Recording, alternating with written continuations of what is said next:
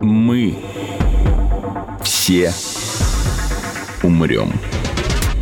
Но это не точно.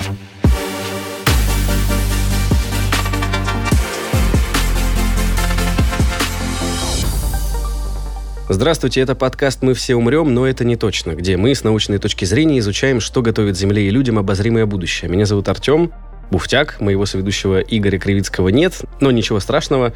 И этот эпизод я хотел бы начать с такой интересной зарисовки. Э, готовился, когда к записи наткнулся на интересную фотографию, где белая мышь лабораторная, и ей в голову установлен световод. И подписано «Лабораторная трансгенная мышь со вживленным нейроинтерфейсом.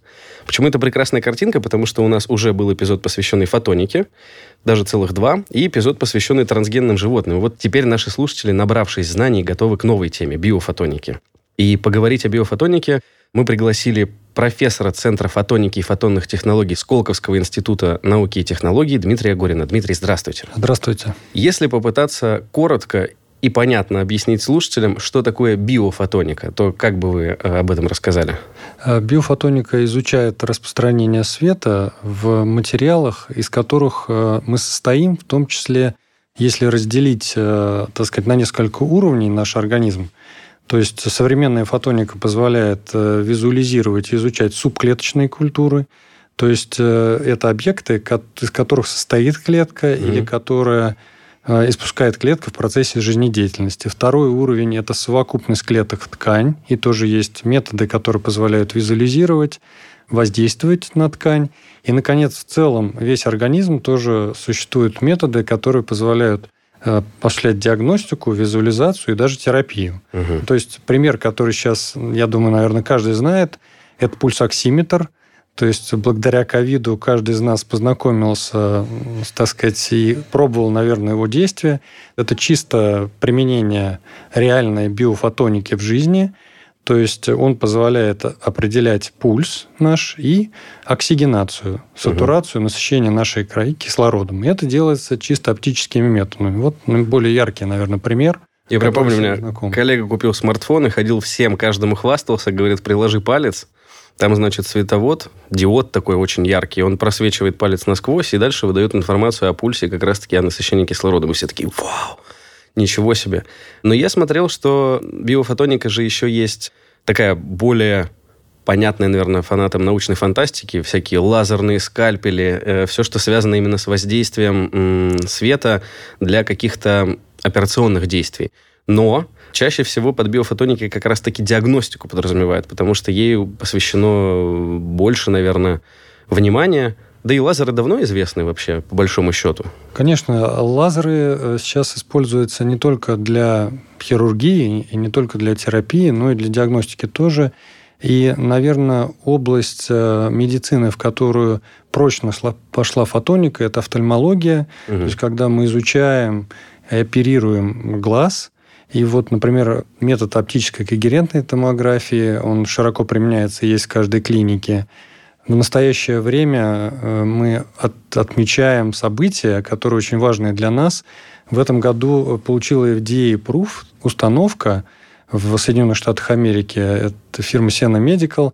Она комбинирует э, ультразвук и оптоакустику. То есть оптоакустика – это очень интересное направление биофотоники. Так. То есть на самом деле явление оптоакустическое и вообще оптоакустический эффект открыл Bell.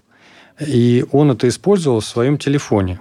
И причем первый телефон назывался фотофон. То есть где там использовался свет, то есть э, использовалось солнце. Угу. Солнце попадало на такую мембранку в рупоре. Человек говорил в рупор. И, по сути, мембранка, она моделировала интенсивность. То есть э, в непрерывном свете от Солнца моделировалась интенсивность человеческого голоса. Дальше это попадало на селеновый, на другой крыше здания был селеновый фотоприемник и, по сути, динамик и батарея. И в динамике раздавался голос. Так вот, фотоакустический эффект как раз в модуляции света за счет колебаний мембраны. Свет содержал информацию о той речи, то есть звук, которые, собственно говоря, человек говорил. И первая фраза, которая была произнесена по телефону, «Если вы меня слышите, помашите мне шляпой». И вот э, получилось так, что примерно 30 лет назад э, возникла идея использовать этот подход в медицине. И э, очень много для этого сделал э, академик Литохов. И в настоящее время достаточно много его бывших аспирантов занимаются как раз применением оптоакустики, оптоакустики в медицине. И вот, собственно говоря, в настоящее время комбинация ультразвука и оптоакустики. В этом году, как я уже говорил, получила регистрационное свидетельство это устройство. Что оно позволяет делать? При э, онкологии э, молочной железы двумя маркерами пользуются вот с точки зрения оптоакустики. Эта установка совмещает хорошо известный э, врачам ультразвук угу. и оптоакустику. То есть есть два маркера. Это повышенная васкуляризация, то есть когда прорастает много сосудов, да, и вторая пониженная сатурация, о которой мы уже говорили. Угу. Это является маркерами как раз онкологической ткани.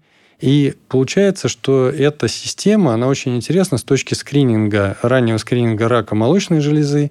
То есть вместо традиционного КТ, да, в связи с ковидом в том числе у нас увеличилась нагрузка Угу. Вот как раз э, мы исследуем, так сказать, есть у нас воспаление легких или нет воспаления легких, вирусное и так далее. То есть нагрузка увеличилась. И поэтому очень здорово, если есть альтернативный метод, который позволяет нам этот скрининг осуществлять. А сам эффект, на чем он основан, то есть если у нас есть объект, который поглощает свет на определенной длине волны, угу. и он этот свет, поглощая, превращает в тепло, испытывает термоупругие деформации. То есть он является источником звука. То есть мы отправляем свет и слушаем звук. То есть чем это хорошо с точки зрения изучения живого организма? В том, что э, стандартные оптические методы, они отправляют фотоны, и потом рассеянные отраженные фотоны анализируют. Угу. И фотон надо пройти в одном направлении путь и в другом направлении. А здесь э, фотонам достаточно дойти до области интереса, а дальше мы слушаем звук, и слушаем звук э, в мегагерцовой области, там, где затухание достаточно слабое. Мы хорошо все знаем, что именно там в интервале от 2 до 10 мегагерц это наиболее часто применяемый звук в ультразвуковых как раз аппаратах для диагностики, которые угу. уже прочно вошли в нашу жизнь. А, маммограф, да, вы сказали вот да, этот? Да. Хорошо, а там тогда мы, получается, на ткань, да, которую хотим изучить, отправляем свет, и что, раковая ткань, она поглощает больше света или, наоборот, его высвобождает и нагревается, то есть... А, здесь идея такая, то есть, э, во-первых, э, вот эта система содержит одновременно и ультразвуковой транзистор, то есть да. она направляет и ультразвук, и она отправляет излучение, причем импульсное лазерное излучение. И там стоит перестраиваемый лазер, то есть лазер, который может сканировать по длине волны, примерно от 600 нанометров до 900. То есть дальше это излучение импульсное доходит до... То есть маркером являются просто те э, эритроциты, то есть красные кровяные тельца у нас, клеточки, да, в ткани опухоли сосудов больше. Почему? Потому угу. что опухолевая ткань растет достаточно быстро, быстро, и она нуждается в питании. И поэтому она отправляет соответствующие сигналы, которые реализуются в увеличении сосудов. И эти сосуды наполнены кровью. И мы видим этот участок по э, сигналу, как раз понятно, что есть длинный волн, где гемоглобин очень хорошо поглощает. Угу. И мы видим как раз отправляя эту длину волны видим увеличение акустического сигнала, который мы фиксируем. Причем, э, чем хороша акустика? Свет проходит мгновенно до области интереса, а звук проходит с задержкой. То есть в среднем где-то скорость э, звука в ткани 1500 метров на секунду умножаем на время и получаем географическую позицию. А разрешение примерно 1 двухсотая от глубины проникновения именно оптоакустического метода. Это точность Поэтому очень высокая. Это очень хорошее. То есть, по сути, мы получаем, если у нас глубина проникновения сантиметры, мы получаем точность миллиметры. Если есть специальные оптоакустические томографы, а есть оптоакустические микроскопы, они очень интересны для исследования нашей кожи. Это буквально там 2-3 миллиметра. Да, но здесь мы получаем разрешение уже практически оптическое, десятки микрон. Mm. То есть э, вот это фантастическая история, которую я очень надеюсь, что она э, скоро придет в клинику. Вот я сейчас попытаюсь сказать, боюсь ошибиться, но получается, что мы воздействуем на ткань светом, и слушаем то, как хорошо изучаемое, допустим, э, материал, э, те же эритроциты, поглощают этот цвет. То есть мы ориентируемся на звук, который появляется от поглощения эритроцитами света. Совершенно верно. Причем оптоакустика – это обратная история флуоресценции. То есть многие методы основаны на флуоресценции. То есть, в принципе, наши хирурги уже привыкли к интероперационной флуоресцентной диагностике. То есть они используют э, индоцианин зеленый. Это краситель, который разрешен и в Штатах, и э, у нас в стране. Они его вводят и смотрят его распространение. То есть они видят только его. А как они смотрят, кстати? Они смотрят, есть э, камера в инфракрасном диапазоне. ИК, ага. То есть облучает определенной длиной волны и видит флуоресценцию. Так вот, оптоакустика – это ситуация обратная. То есть хороший флуоресцентный краситель – это плохой фотоакустический контраст. То есть э, вот такая история. Но тем не менее эти два метода можно совмещать. И то, и то биофотоника причем. И то, и то биофотоника, да. Вот э, как бы в этом прелести мы в нашей группе тоже придумываем методы, контрастные агенты, которые позволяют один и тот же краситель заставить быть хорошим флуоресцентным агентом и хорошим оптоакустическим. То есть вот э, такая история.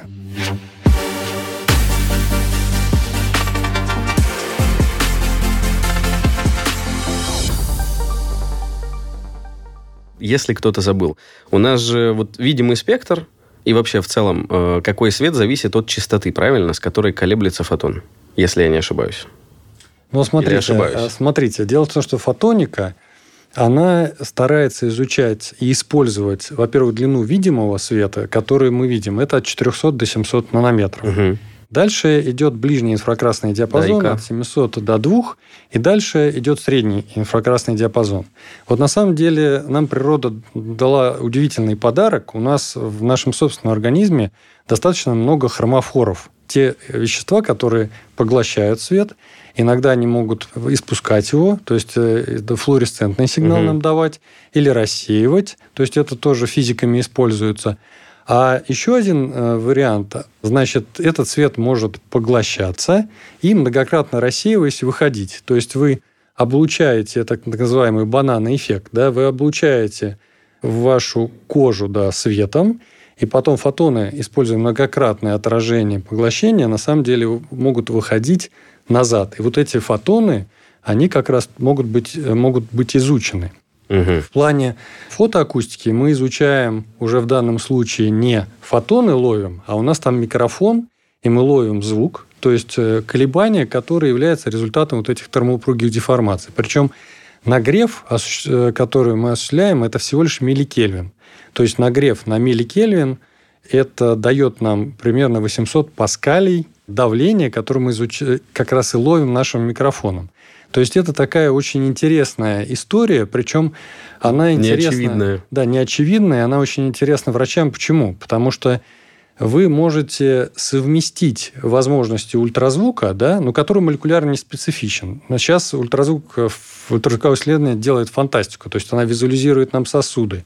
С помощью Доплера определяет скорость течения этих сосудов, диаметр – так вот, добавление туда оптоакустики дает вам информацию о молекулярном составе. То есть мы здесь mm-hmm. используем хромофор гемоглобин, окси, диоксигемоглобин. И, так сказать, по нашему счастью, окси и диоксигемоглобин и имеют разный спектр поглощения, то есть зависимость поглощения от длины волны.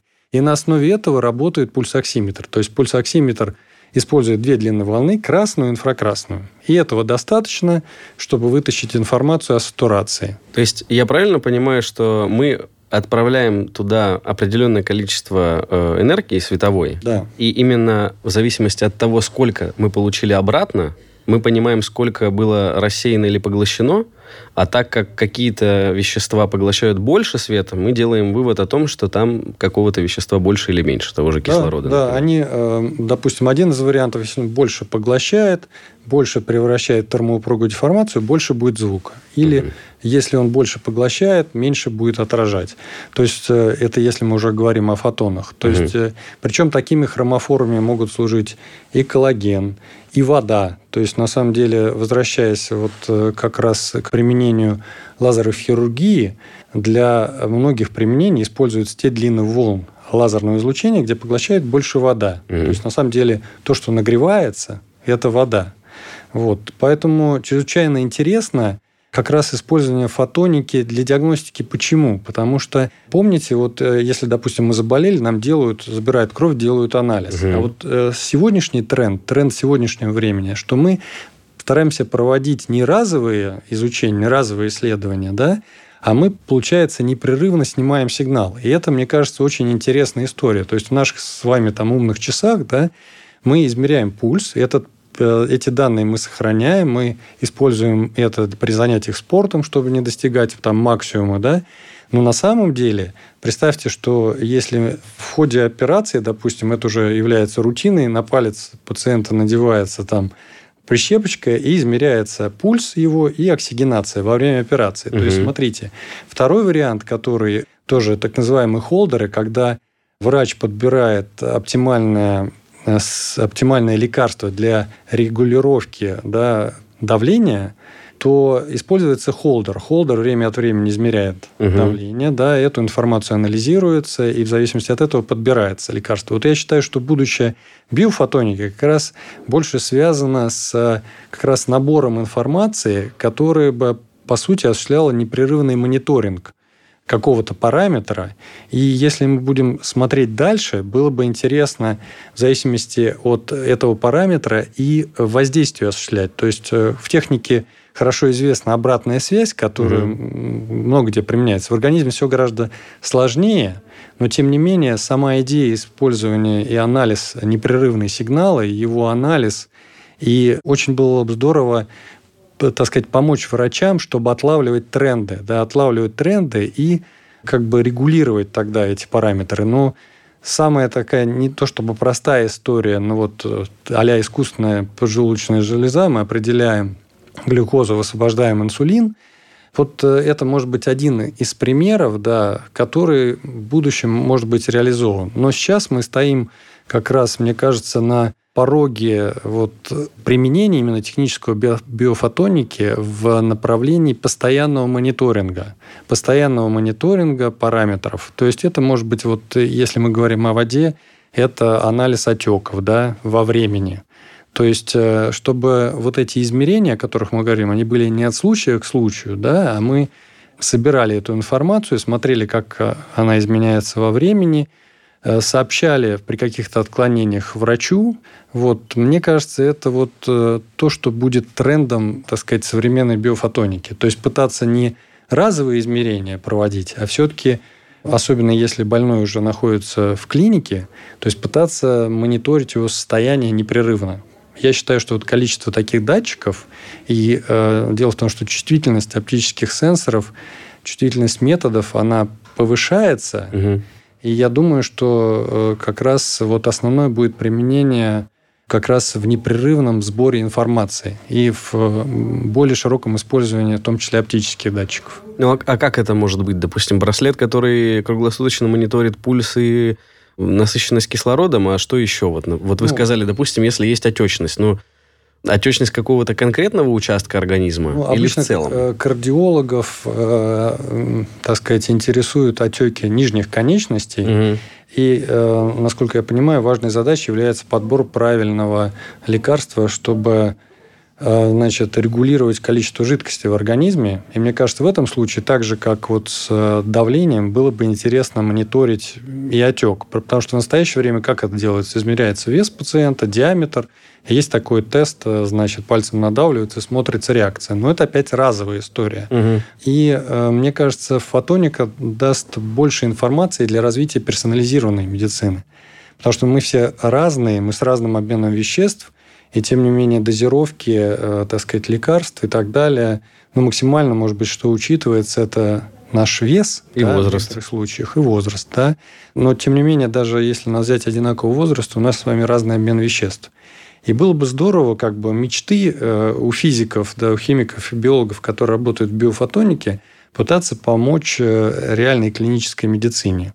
На самом деле, мы сейчас говорили вот о, э, так сказать, инструментах, которые работают на так сказать, самом верхнем уровне, когда уже изучается человек, угу. так сказать, в целом. Но есть инструменты, которые ткань изучают, есть инструменты, которые так называемую жидкую биопсию, то есть анализируют плазму, вот, анализирует кровь. Я помню, читал какой-то материал, и там был такой тезис, что ученым вообще флуоресценция изучена не до конца и где-то даже непонятно. Это просто такая попытка читателей ну, как бы, создать у них картинку чего-то неизведанного, или действительно есть еще какие-то незакрытые вопросы в изучении этого процесса? Ну, в науке всегда есть э, незакрытые э, вопросы, тем более, когда речь идет о таком сложной, сложной системе, как человеческий организм, на каком-то уровне э, мы его не рассматриваем. Угу. Но, тем не менее, флуоресценция уже вошла и в клиническую практику, как метод, о котором я говорил, интероперационной диагностики. И, конечно, это, так сказать, мощный метод, для доклинических исследований. Угу. То есть э, это как раз вариации значит, современных технологий, которые позволяют, допустим, визуализировать в мыши за счет флуоресцентных белков опухоль, четко видеть ее границы, четко видеть ее динамику. И э, в 2014 году была получена Нобелевская премия за, по химии за методы сверхвысокого разрешения, и как раз они все оптические. То есть хорошо известно, что, допустим, электронная микроскопия, да, она может смотреть, э, так сказать, с э, ангстрема, да, атомы. Но э, дело в том, что в клетке, в клетке мы стандартные, стандартными оптическими методами мы не можем смотреть объекты размером там, 100 нанометров, 50 нанометров. Так вот, в 2014 году было предложено сразу несколько решений, которые позволяют именно не в вакууме, а в среде, для которой в естественной, в естественной угу. среде наблюдать за такими маленькими объектами. И это, конечно, очень, так сказать, интересная история. И это история, которая есть и в России. То есть в России есть устройства, микроскопы, которые позволяют работать с сверхвысоким разрешением. Это когда уже мы говорим о суб, э, так сказать, клеточном разрешении. То есть мы не просто клетку видим, а видим э, содержимое, да, из чего она состоит. То есть это тоже очень интересное направление. Поэтому, что касается флуоресценции, да, это очень интересный тоже, так скажем, метод или подход для получения информации о нашем организме. И есть тоже, так сказать, флуоресценция, которая нам иногда мешает. У нас а это, это, это поглощение или излучение света? Это излучение света. Это излучение, получается. это излучение света. Нужно поглотить фотон, он потом, так сказать, излучается в виде другого фотона, уже классически с меньшей длиной, а, а, с большей длиной волны. Вот. И это излучение анализируется. И в организме есть тоже а, значит, молекулы, естественно, которые флуоресцируют. Это я помню, столкнулся с термином биолазинг, когда лазерный свет генерируется живой клеткой э, или изнутри нее. И это, конечно, тоже интересно. Смогут ли ученые, так сказать, поставить как бы для своей работы эти естественные процессы. Вот. Но это, я так понимаю, только-только изучается. Да, есть так э, называемые спайзеры, то есть э, лазеры, которые очень точные, которые дают э, на возможность э, как бы генерировать лазерное излучение. То есть с оптической накачкой mm. вы качаете такую вот структуру ядро-оболочка, где в качестве ядра используется золотая или серебряная частица, и есть оболочка, ага. да, которая может флуоресцировать. И вот эти системы, это очень тоже интересная методика в качестве структуры, в качестве метки. То есть понятно, что мечта и для любого исследователя, если у вас метка есть, которая, сигнал который очень узкий и очень интенсивный. То есть достаточно много как раз исследований в этом направлении. Теоретически это предсказал Штокман с Джорджия Тех э, с США. Практически это реализовано было тоже в Соединенных Штатах Америки группой Шалаева. Вот одни из первых публикаций. Но в нашей стране тоже эта тематика mm-hmm. ведется, и работа над такими нанолазерами, как их называют, тоже, так сказать, ведется в достаточно большом количестве институтов у нас и университетов. А если мы говорим э, о биолюминесценции, там же есть вот биофлюоресценция и есть еще биофосфоресценция. Угу. Это тоже фотоника? Конечно то здесь отличается это временем жизни. Угу. Да, то есть мы облучаем, и дальше время жизни э, зависит от э, значит, шкалы. Это либо флуоресценция, либо фосфоресценция. Угу. И принципе, значит, биолюминесценция – это если за счет процессов, которые происходят в результате, так сказать, биохимических реакций, мы видим излучение, мы это угу. излучение чувствительной камерой фиксируем. Угу. Второй вариант, если вы облучаете тем же лазером и вызываете флуоресценцию либо экзогенных э, объектов, которые вы выводите специально, белков, которые флуоресцируют, либо это может быть эндогенная флуоресценция, то есть есть объекты, то есть при э, определенной облучении определенной длиной волны Они вы получаете да, флуоресценцию, вы ее фиксируете. Ну, лазер же используют, если я не, не ошибаюсь, именно потому, что он меньше повреждений наносит для организма. То есть э, и заживление происходит э, намного более, там, чуть ли не в разы быстрее. И получается точность увеличивается, если мы используем его как вот инструмент э, замены скальпеля. Но все зависит от мощности лазерного излучения, ну, да, длины да. волны. То есть здесь для некоторых применений интересно, что он коагуляцию одновременно осуществляет, но здесь, э, То есть, э, по сути, э, останавливает... Сжигает э, рану, да, и кровотечение да. останавливает. Да, но здесь мы в этом направлении не работаем по определенным причинам, потому что, так сказать, во-первых, есть коллеги, которые на этом специализируются. Нам интересно больше собирать все-таки информацию угу. о, о человеке, собирать информацию о ткани, используя лазерное излучение, которое, собственно говоря, на саму ткань не воздействует. И вот тут будет как раз-таки вопрос. Спросит у нас слушатель. Вот я даже если простой фонарик включу, на кожу наведу, долго буду держать, у меня нагреется кожа. А если говорить о сильном каком-то излучении, то можно даже получить ожог. Ты даже под солнце подносишь под лупу, например, кожу. Как здесь получается, вот вы говорили, мы вводим, например, маркер, э, его облучаем, и он нам дает эту информацию, там, а, либо поглощает свет, либо рассеивает, либо возвращает. То есть получается, что какая-то длина волны, она проходит сквозь ткань, и взаимодействует только с тем элементом, который, например, на эту длину волны каким-то образом реагирует. Mm. Поэтому нет повреждения человеческой ткани. На самом деле история в следующем. То есть у излучения есть два основных параметра оптического. Это количество фотонов, которые мы спускаем, это интенсивность, а, интенсивность. и энергия одного фотона. Дело в том, что тем меньше длина волны, тем энергия фотона больше. И ну поэтому, да, ему надо сделать намного больше колебаний. На... Да, и поэтому вот э, мы, так сказать, э, когда читаю лекции студентам, я их тоже э, предупреждаю, что вот не нужно увлекаться как раз тем, что мы на активном солнце находимся.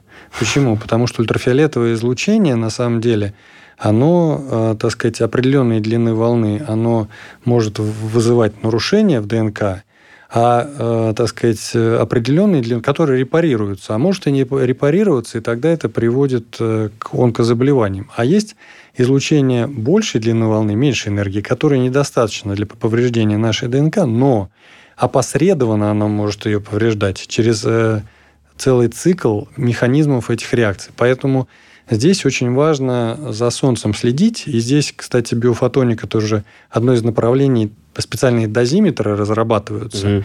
То есть дозиметры, которые говорят, да, вот э, вам хватит э, на солнце-то находиться. Поэтому вот те ожоги, э, которые люди получают, это означает, это, это уже проблема. То есть надо стараться как раз регулировать свое пребывание на солнце и не быть, так сказать, вот в активное солнце, потому что здесь как раз очень важна энергия. То есть солнце, оно может и лечить, да, но оно может и нам доставить массу проблем. Поэтому вот с этим надо быть действительно очень осторожным. И то излучение, которое используют ученые и медики для того, чтобы, например, решить какую-то задачу, оно безвредно для организма человека. Почему? Потому что энергия или потому что другая длина волны? То есть, э, ну, э, дело почему в том, она не, не вредит? Сейчас я понимаю. Э, вопрос, значит, основной принцип медицины не навреди. Да? А Естественно. Дальше, поэтому мы очень строго следим за диапазоном длин волн, которые мы применяем, и за интенсивностью. И на самом деле это все есть регуляторная история, что Значит, есть диапазоны мощности, они зависят от длины волны и так далее и тому подобное. То есть мы в этих рамках уже находимся. Мы по-другому не можем это использовать, допустим, в диагностике. Да? Угу. Другой вариант... Э, так а почему они не вредят? А не вредят они из да, того, да. что подбирается такая длина волны, которая, в принципе, так сказать, сильного воздействия на тот объект при том количестве фотонов не приводит, допустим, к необратимым воздействиям не приводит, к ожогам не приводит. Ну, то есть их далее. там наш организм, он эффективно рассеивает. Он эффективно или, или, или поглощает. Он, он поглощает в той дозе, чтобы не было, так сказать, э, теплового эффекта, который повлияет сильно, да, то есть, угу. э, но надо, надо сказать, что это мы говорим сейчас о диагностике, в хирургии есть как бы другие Задачи. правила и условия, ага. да, но тем не менее используется в большинстве случаев э, как раз лазеры ИК диапазона, где энергия самого фотона, фотонов много, но mm-hmm. энергия фотонов, она достаточно маленькая, и там используется тоже очень важно, кто поглощает, кто превращает это в тепло. То есть вот я, как уже сказал, в хирургии используются лазеры, которые поглощает вода, которая у нас в тканях в большом количестве содержится.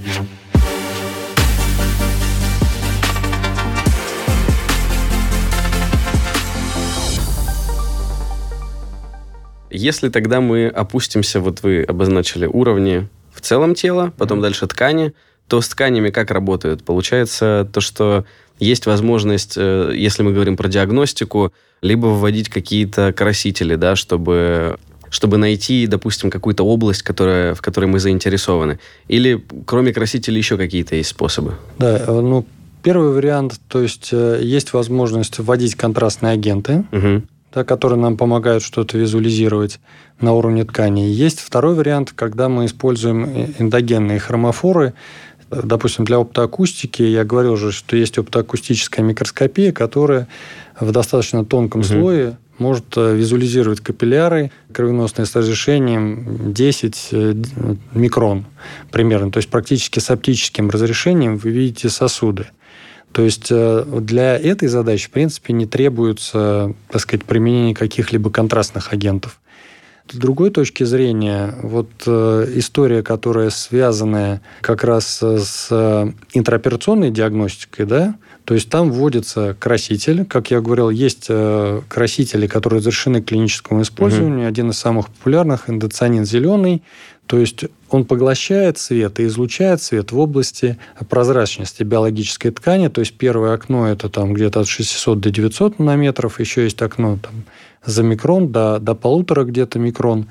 Вот, э, используются красители, и вы можете визуализировать, допустим, визуализировать те же самые сосуды на операционном поле. То есть э, в некоторых случаях это тоже достаточно важно. То есть вы смотрите, снабжается ли этот участок ткани кровью или нет. И еще одно направление – это диагностика сторожевых лимфатических узлов. Это узлы лимфатические, которые э, сообщаются с опухолью, и по современным стандартам эти узлы удаляются, угу. и понять, какой узел первым сообщается, как раз вводится контрастный агент, дальше его свечение там фиксируется, и он помогает. Это как бы, так сказать, помощники хирургам настоящие. Или наведение. Да. И, конечно, роль фотоники многократно возрастает в связи с э, увеличением количества эндоскопических вмешательств. Угу. Там уже в роли глаз врача это камера, и робототизированная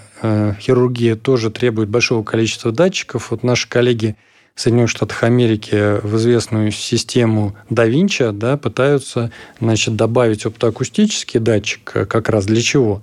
Потому что оптоакустика понимает э, за счет изменений длины волны, что перед ней – вена или артерия и может э, понять, заранее предупредить. Заранее предупредить и понять, на каком расстоянии он находится. Чтобы случайно не задеть, либо да. наоборот понять, да. что здесь режем. Совершенно верно. Угу. То есть вот эта вот история тоже, мне кажется, очень интересной, и свет нам дает возможность проанализировать и те фотоны, которые, так сказать, поплутали по тканям и вышли назад, они содержат информацию и о рассеянии в нашей ткани, и о поглощении. Да? Это э, диффузное рассеянное назад излучение, оно может анализироваться. То есть мы допустим, ткань при эндоскопическом воздействии можем анализировать, используя вот этот диффузно рассеянный назад свет, можем анализировать флуоресценцию естественную в допустим, в видимой области и в инфракрасной области, мы можем анализировать неупругое рассеяние, так называемое, это рамновское рассеяние, это рассеяние на колебаниях характерных молекул. И анализируя, мы можем, в принципе, анализировать оптоакустические сигналы. Мне кажется, будущее как раз за вот такой комбинации. То есть один метод, иногда он нам не может дать полные картины. Но вот, совокупность, да. Да, комбинация методов. И зондирующая – это всегда свет. То есть это свет, а вот уже принимать мы можем как свет, как я уже говорил, так и звук. звук.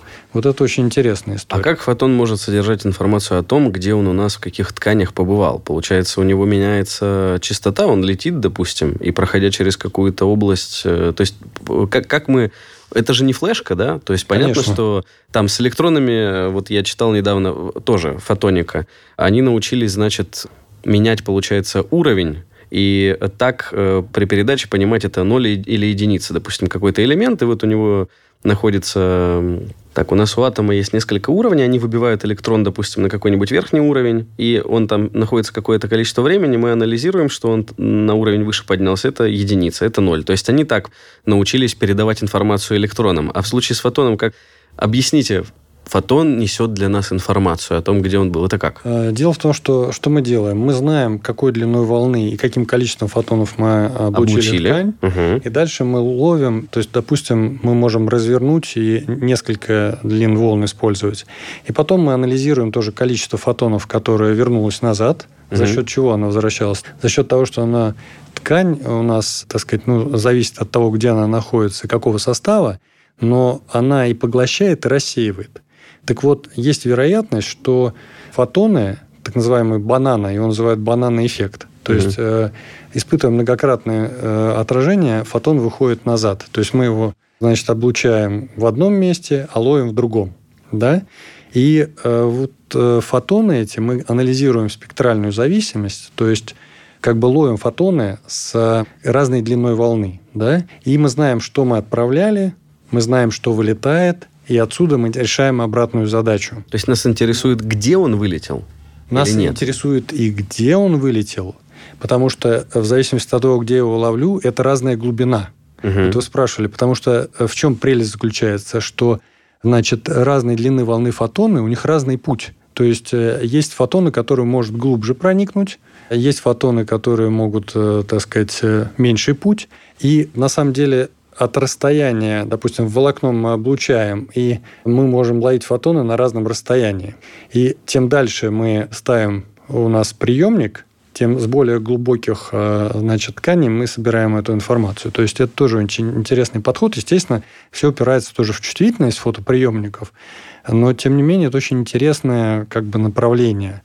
То есть э, это то, что реально используется. Вот в том числе и для я надеюсь, что будет использоваться для интероперационной диагностики. Потому что, то есть в некоторых случаях глаза хирурга опытного достаточно понять, где проводить условный, условным скальпелем или лазерным лучом. Но есть достаточно сложные случаи, где мы ему должны помочь принять mm-hmm. такое решение. Конечно, это большая ответственность, поэтому интуитивно кажется, и практически к этому есть причины, что это будет несколько методов на основе анализа этих нескольких методов оптических свойств ткани, мы ему, э, так сказать, подскажем, собственно говоря, где, так сказать, проводить э, вот эту черту. То есть, по крайней мере, мечта в этом заключается, угу. что оптика это не только... То есть, э, хирурги хорошо знают, что лазеры так сказать, применяются, то есть во всем мире, в том числе и в нашей стране, лазерной хирургии. Но вот попробовать использовать лазер меньших мощностей уже для диагностики, это очень интересное направление, которое будет э, и развивается в настоящее время, и будет развиваться. Ну и завершая, давайте на самый фантастический уровень перейдем. Это субклеточный. Как получается с помощью биофотоники посмотреть, что находится в клетке и вообще в нее проникнуть? Да, для этого существует несколько направлений микроскопии. Одно из направлений такое фантастическое очень трое ученых получили Нобелевскую премию в 2014, как я говорил. Вот э, Хелл как раз получил Нобелевскую премию за СТЭТ-микроскопы. Эти микроскопы уже есть тоже в России, работают, в том числе есть в Скалтехе. Так вот, э, в чем заключается стет-микроскопия? Если мы облучим молекулу определенной длиной волны, она будет излучать э, излучение в виде такого колокола, да? Так вот, что придумал Хелл? Он придумал, э, что можно сделать такую конфигурацию использовать еще одну длину волны так, что софокусно вот этому колоколу, колоколу да, в виде бублика. И этот бублик приводит к тому, что он делает э, невозможным флуоресценцию вот в этом пространственном диапазоне. И тогда я вижу, мы как бы тушим флуоресценцию в этом бублике. Зачем? А я сейчас объясню. Если колокол, это сигнал размазан. А если вы бублик на него накладываете, то вы видите флуоресценцию только от центра этого колокола. Угу. Вот есть такая история. А вторая история – это шторм. Это вот на чем, так сказать, работает. Это работает на том, что случайно объект э, облучается, и он флуоресцирует точно. То есть записывается эта, так сказать, точка, потом в другом месте случайная флуоресценция записывается эта точка, потом в третьем, в четвертом это делается, так сказать, очень быстрым лазером.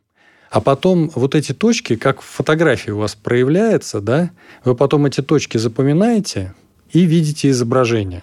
То есть э, вот это вот тоже очень интересная почему история. Они, почему в случайном порядке и почему они... А потому что там тоже также два лазера есть. Вот в первом случае есть лазер, который этот колокол возбуждает, и есть лазер, который делает этот бублик. Так вот, в случае, значит, шторма есть лазер, который возбуждает, есть лазер, который тушит. И поэтому это позволяет э, как бы определять центр свечения. И этот центр свечения дальше как бы восстанавливается, да, записывается, и вы преобразуете это в изображение.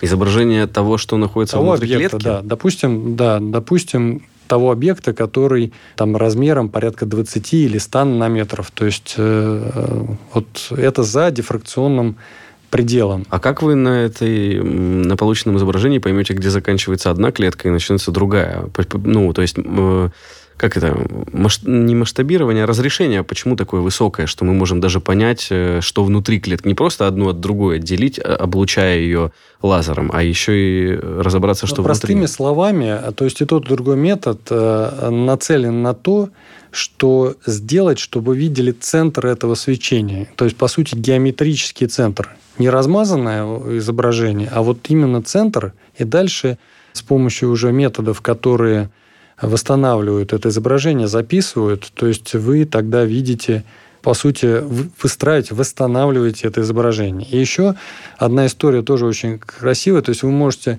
точно сфокусировать и дальше сканировать, да? То есть э, в области фокуса вы записываете изображение, потом восстанавливаете.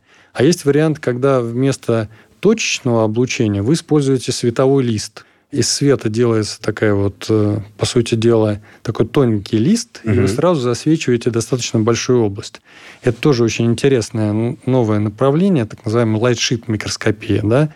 микроскопия светового листа. И тогда производительность микроскопии тоже сильно Э, сильно возрастает, потому что в биологии важно не только получить э, вот фотографию, да, а в биологии важно иногда снимать фильм. То есть в real-time снимать угу. фильм о жизни клетки. Это совершенно, так сказать, другой порядок как бы информации. И современные микроскопы, они не только позволяют изображение получать, они, допустим, позволяют измерять проницаемость мембраны клетки. То есть в современном, допустим, конфокальном микроскопе есть достаточно большое количество функций. Вот одна из функций – это восстановление флуоресценции после обесцвечивания.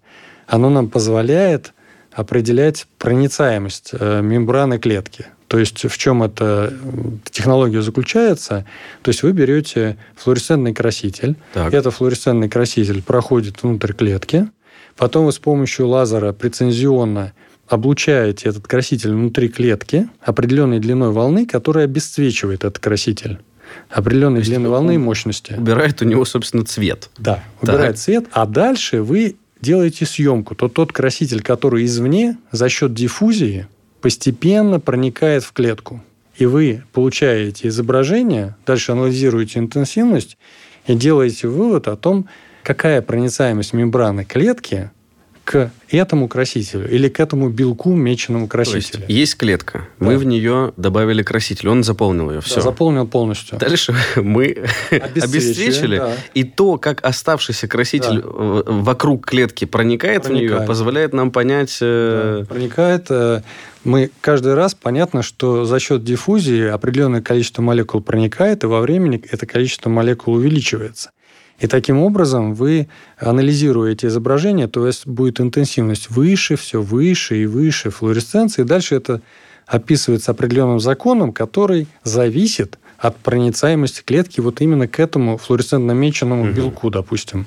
Вот это вот очень интересная история. То есть, ну, фотоника да. вся на неочевидных каких-то интересных э, методах работает. Вы простите, что я к вам пристаю, но все-таки Нет, я спрошу. Да. Я спрошу. Хорошо, мы э, с помощью этих методов, благодаря э, за которые наградили Нобелевской премией ученых, мы поняли, где центр, да? Да. И мы поняли, где центр, и тогда нам э, дальше вот мы, мы запомнили... светим. У нас зап... есть клетка. Да, мы нашли да. какой-то центр. Во-первых, центр чего? Ну, это всегда флуоресцентная молекула. То есть у нас... Вот, то есть да. молекула, которая конечно, излучает, излучает конечно, что-то. Конечно. Так. То есть это метка, которая что-то излучает, и мы с помощью оптических методов определяем географически ее положение. Ну хорошо, красим но ее, в клетке есть... же много молекул. Конечно, Мы одну нашли. Конечно, но дело в том, что вы используете различные маркеры для того, чтобы подсветить различные объекты. То есть у нас разные молекулы будут э, из-за разного излучения по-разному светиться. Ну, да, точнее, да. в одном случае мы ее будем видеть, меняем длину волны, видим другую молекулу и так понимаем состав то есть, молекулы. То есть вы, по сути, у вас есть флуоресцентный краситель, который позволяет вам метить значит, содержимое клетки, причем разные содержимые вы можете метить разными красителями. То есть э, такие технологии есть. И вы дальше в современных э, системах есть лазеры с разной длиной волны. Вот те э, методы сверхвысокого разрешения, о которых я говорил, так. там э, используется фемтосекундный лазер, очень быстрый лазер. Ага. Вот для некоторых, как для реализации и того, и другого метода, это очень важно. Почему? Потому что их э, длительность импульса, вот этого зондирующего, должно быть э, меньше времени жизни флуоресценции. Вот это тоже очень важный факт. Причем Представьте себе, что у вас зондирующее излучение, его длительность меньше времени жизни флуоресценции. Это означает, что вы можете измерить не только интенсивность флуоресценции, но и время жизни, то есть как оно спадает. Угу. И вот время жизни флуоресценции – это тоже очень интересный параметр, потому что оказалось, что время жизни флуоресценции зависит от окружения. То есть, э, допустим, от полярная, ну или не полярная. То есть вот э, липиды или белки окружают эту флуоресцентную молекулу. То есть на это влияет. Влияет pH, то есть кислотность. Потому что у нас в разных частях клетки разный pH. И вот это время жизни флуоресценции, который дает нам эту как раз информацию. То есть как быстро эта кислотность, например, уничтожила краситель или нет? Не или обязательно. Как? То есть э, оно просто априори, то есть, допустим, флуоресценция – это время жизни этого красителя, зависит от pH. Э, И мы знаем на модельной системе, протестировав, Здесь что при таком-то pH так... да, такая, а при таком-то pH такая. И уже в рабочем виде этот зонд или проб, он нам дает информацию о как раз pH. То есть это такие pH-сенсоры, которые внутри клетки работают. Потому что, смотрите, в чем прелесть этих методов, что вы собираете, вы туда не опускаете электрод для ага. того, чтобы микроэлектрод, чтобы pH измерить, а вы на расстоянии это pH измеряете. И вот это, конечно, очень интересная история. То есть современная система позволяет измерять не только интенсивность флуоресценции, но и ее время жизни. То есть э, как, э, за какое время спадает флуоресценция там, в ярас. И, и так у нас потом получается карта клетки, потому что мы каждую молекулу в этой клетке смогли увидеть. Э, косвенно еще и выяснили pH, выяснили до этого вы называли что-то еще... Э... Полярность, то есть что окружает? Да. Она рядом в липидной мембране? Да, да, точно. в белках? Да. И то есть таким образом мы создаем эту картину клетки, да, то есть Слушайте. получается, что мы получаем информацию о физико-химических параметрах клетки, то есть э, э, за счет картирования не по интенсивности флуоресценции, а, допустим, по времени жизни. Ну, а если применить и тот, и тот метод, то у нас вообще может сложиться. Да. Ну, слушайте, что я могу сказать? Э, э, люди все еще меня удивляют, потому что такое придумать, ну, это просто вообще, у меня сейчас голова лопнет. Насколько это сложный и интересный метод, вот казалось бы. История такая, что вот история про бублик э, и про бублик, вот он типа колпачок, Тор? да, Тор, ага. да, который реализуется в виде он пространственно в виде бублика делается. То есть долго статью не принимали как раз э, будущего Нобелевского лауреата, потому что не верили не только обыватели, не верили и ученые, коллеги не верили. Но, тем не менее, он эту идею, так сказать, довел до конца, и mm-hmm. есть предприятия, которые такие микроскопы выпускают. Понял, круто. Я еще смотрел, что если мы говорим не про диагностику, а уже про методы лечения, то есть возможности с помощью биофотоники влиять на, допустим, если мы говорим э, на бактерии, то есть если мы знаем, что есть какие-то бактериальные или грибковые инфекции, то мы можем их выявить и даже как-то на них повлиять. А как это возможно, чтобы именно на например, бактерию взаимодействовать, плохую, нехорошую или на э, грибковую инфекцию, но при этом не задеть и не, э, не уничтожить ткани вокруг или клетки, которые являются полезными для организма. Угу. Ну, первое, что, о чем я говорил, что мы можем, по идее, влиять э, достаточно короткими фотонами, и мы можем это делать фокусировкой, да? То есть ультрафиолет точно. фокусировать именно на тот объект, который хотим, э, так сказать, сильно на него воздействовать и убить. Это как бы одна история. А вторая история более интеллигентная. Это есть такие красители, вещества, которые можно сделать так, чтобы они проникали именно в определенные бактерии. И вот дальше, облучая этот э, краситель, краситель, да, определенной длиной волны. Мы греем только их условно, например, ну, или не да, греем? В данном случае, э, так сказать, можно, конечно, вводить частицы и сделать гипертермию, но это менее интересно. А есть такие фотодинамические красители, которые при облучении, они тот кислород, э, который рядом находится, превращают в синглетный кислород. И он, это какой такой э, кислород? Э, кисло, синглетный кислород получается активный кислород, который приводит э, к возникновению свободных радикалов. Угу. То есть это там OH там точка обозначается, допустим, которые действуют на клетку и могут ее убить. То есть вот э, есть такая история. Ничего себе. Как раз один из вариантов э, воздействия на плохие бактерии, это мы хорошо все знаем, это ультрафиолет просто, да, и ну, да, если... обувь. Продаются же эти лампы. Конечно. И вторая история – это если вы используете краситель, то есть здесь уже можете работать в видимом ВК-диапазоне. Вы с помощью этого красителя вы превращаете тот кислород, который у нас есть в ткани всегда, в тот кислород, который активно работает, который является, по сути, убийцей либо, так сказать, бактерии, угу. либо там онкоклетки и так далее. Дело в том, что эта Обалдеть. технология применяется и в онкологии, при лечении онкологических заболеваний. Называется это фотодинамическая терапия. И здесь селективность понятна. То есть стараются сделать такой краситель, который бы поглощался только раковыми клетками, первое – а второе, вы знаете локализацию, и поэтому вы просто облучаете это место, где эти клетки находятся. Угу. То же самое, в принципе, и с бактериями. Причем это интересная история, потому что в отношении бактерий вот этой резистивности к излучению, насколько я понял, пока вот они не проявляют. Угу. Еще был пункт интересный, это выявление устойчивости к антибиотикам. А здесь как биофотоника может помочь? Здесь тоже есть очень один из способов решения этой проблемы использование бактериофагов. Ага. То есть это вирусы, которые работают э, против бактерий. Да? А, значит, э, вот наши коллеги на одной из конференций Photonic West, э, которая в, Калиф... в Калифорнии проводится, в Сан-Франциско, вот ребята что сделали?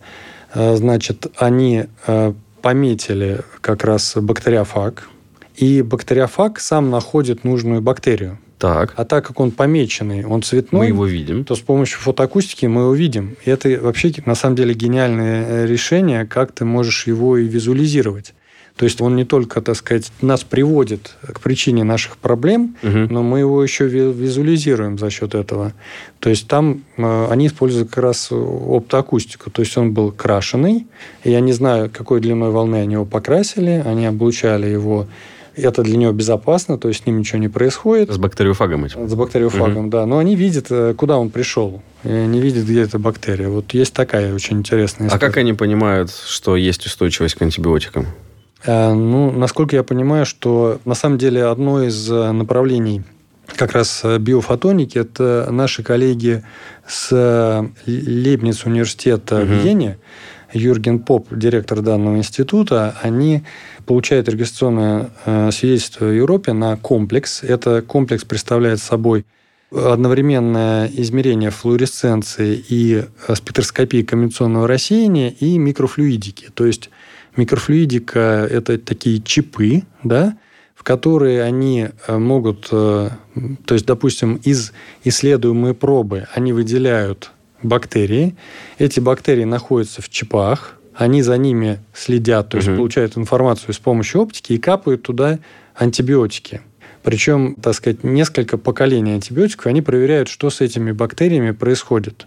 В принципе, это делается стандартным бактериологическим анализом, но вы сначала примерно сутки должны ждать, пока эти бактерии вырастут, вы определите, какая бактерия, и еще, э, значит, э, несколько суток вы проверяете на резистивность к антибиотикам. Угу. Да? Так вот, э, вот эта история позволяет эту задачу решить за 3-4 часа. То есть вы понимаете, есть резистивность или нет резистивности к антибиотику вот этой бактерии. И здесь, то есть вот у Юргена Попа здесь не обошлось без искусственного интеллекта, потому что вот эти изменения, они очень небольшие, которые оптический сигнал нам угу. дает для анализа, и поэтому они картируют эти бактерии, определяют э, за счет библиотеки, которая у них есть, картирование. То есть, по сути, это такие фотографии, снимки. Угу. Да, как... И нейросеть что-то с ними делает? Да, и они э, анализируют, когда уже, так сказать, неизвестная бактерия поступает, они этот сигнал сравнивают, тоже делают мэппинг, сравнивают сигнал с той базой, которая у них накоплена. А дальше это первое, что определяется, что это за, так сказать, э, бактерия, а дальше они туда с помощью этой микрофлюидики, зачем нужна микрофлюидика? Потому что в этом случае, во-первых, можете работать с отдельной, с одной бактерией. Причем с помощью перемены электрического поля делать так, что она фиксируется, чтобы она никуда у нас не убежала с поля зрения. Так. То есть мы ее изучаем и капаем дальше антибиотик. Э, антибиотик. И дальше есть методики, которые тоже с помощью уже флуоресценции нам позволяют определить, а умерла она или еще живет. Вот, и тогда мы сразу понимаем, чем нам нужно как Ее бы, травить. лечить, да, э, какой антибиотик нам нужно назначить, или вообще, так сказать, она с помощью антибиотика не лечится, и тогда нам, допустим, надо э, использовать бактериофаги для лечения этой угу. инфекции. Дмитрий, спасибо. Я бы вечно с вами говорил. Очень интересно. Спасибо. Но нам нужно завершать эпизод. Э, что бы вы посоветовали нашим слушателям, которые хотели бы, а, связать свою жизнь с наукой, и, б, например, э, с фотоникой или даже биофотоникой? Какая точка входа для них может быть? На что обратить внимание? Ну, мне кажется, первое, когда мы учимся, нам кажется, что что-то нам пригодится, а какой-то предмет нет. Но на самом деле как раз область биофотоники, она интересна чем? То, что мы работаем специалисты нескольких областей, и мы постоянно учимся. То есть, допустим, я физик, э, я работаю с химиками, я работаю с биологами, и мы обогащаем друг друга знаниями, первое. И поскольку объект, который мы исследуем, начиная там от клетки, заканчивая целым организмом, очень сложный, Поэтому изучать его очень интересно. То есть, если вы не боитесь сложных задач, то есть, если вы не боитесь как бы длинных проектов, да, то угу. приходите к нам, а, значит, к нашим коллегам, которые занимаются в этой области. Еще я могу сказать, что э, вот сообщество биофотоники, э, так сказать, оно очень такое все знают друг друга, это первое. А второе, оно действительно интернациональное, потому что многие задачи невозможно решить силами там, ученых одной страны. Угу. Поэтому мы объединяем компетенции друг друга и обменяем компетенции не только специалистов разных областей, но и специалистов из разных стран. Угу. Это первое. А второе, что, конечно, это очень благодарная как бы, задача с той точки зрения, что э, наша мечта помочь э, как бы реальным клиницистам, которые работают. И поскольку организм у нас сложный, медицина во многом остается искусством. Почему? Потому что врачам приходится принимать решения при недостаточном количестве знаний угу. об объекте. И вот пытаться им предоставить э, набор инструментов, который им поможет, вот это основная задача биофотоники. Я, конечно, молодых людей, которым интересна наука, приглашаю в эту область, потому что задачи здесь действительно сложные и очень интересные. Ну хорошо, это в магистратуру к вам идти в Сколтех? Магистратуру, в аспирантуру не обязательно в Сколтех. Э, ну, в России, например, я имею в виду, если к вам. очень хороших. Но а чтобы прийти в магистратуру, какая база будет максимально удачный да, для потенциального студента. Это физтех, это биотех, это, это математика. Что это? На самом деле, вот настолько это комплексная история, что вот в нашей группе в настоящее время ребята работают, которые заканчивали химический факультет, биотехнологический факультет, физические факультеты – IT. То есть здесь настолько, так сказать, сложная система, что, в принципе, нам специалисты э, с э, разных направлений очень интересны. Угу. И что касается, допустим, нашего центра, мы прежде всего конечно, берем физиков, но, тем не менее, команда у нас очень междисциплинарная. То есть у нас ребята там, допустим, заканчивали физический факультет, а защищаются там по физической химии или по биофизике. Mm-hmm. То есть э, здесь я думаю, что главное желание много работать, э, да, и здоровье, которое для этого необходимо. Угу. Вот. И, конечно же, знания. Спасибо. Напомню, что с нами был Дмитрий Горин, профессор Центра фотоники и фотонных технологий Скалтеха. Было очень интересно побеседовать и надеюсь, что не последний раз. Это был подкаст «Мы все умрем». Услышимся в следующую субботу. Спасибо. Вы слушали эпизод подкаста «Мы все умрем», но это не точно. Слушайте эпизоды там, где вам удобно. Например, в приложениях Apple Podcasts, Google Podcast, CastBox или SoundStream, а также на Яндекс Музыке или на Spotify. Комментируйте – и делитесь с друзьями.